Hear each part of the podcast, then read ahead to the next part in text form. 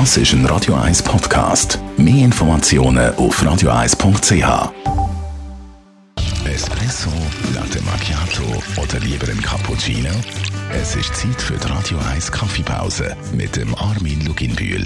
Präsentiert von der Kaffeezentrale. Kaffee für Gourmets. www.kaffeezentrale.ch Gang nochmal holen. Ja, ohne. ohne, Ohne ohne, dunkel. Dunkel. Ah, Armin. Bei Smoothies denke ich an einen Haufen Früchte und das alles. Und jetzt gibt es auch einen Kaffee-Smoothie. Mit was für Zutaten wird der zubereitet? Also eigentlich ganz genau gleich. Ein Smoothie macht man am Morgen, weil man Energie braucht und weil man auch noch Kaffee äh, trinkt, kommt man relativ schnell auf die Idee, auch immer so einen Smoothie Kaffee rein zu tun. Aber das lange nicht. Man will ja ein schaumiges äh, Getränk haben und rundum Kokoswasser drin, 200 Milliliter.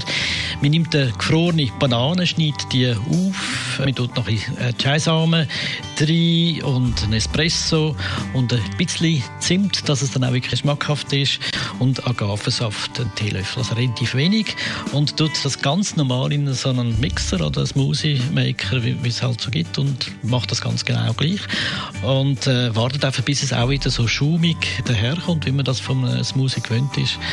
Es ist nicht süß, hat aber halt Koffein drin und ganz viele andere Vitamine, es im Kaffee auch Und zwei für eins so quasi, oder? Ist am Morgen durchaus eine Zeitersparnis drin?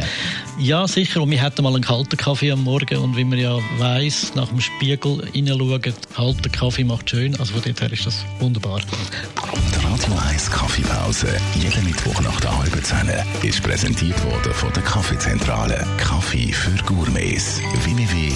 www.kaffeezentrale.ch Mehr Abwechslung, die besten Songs von allen Zeiten. Wenn man Künstler mal live in einer Bar hat getroffen, macht es den Song natürlich umso spezieller. Paulo. Das ist ein Radio 1 Podcast. Mehr Informationen auf radio1.ch.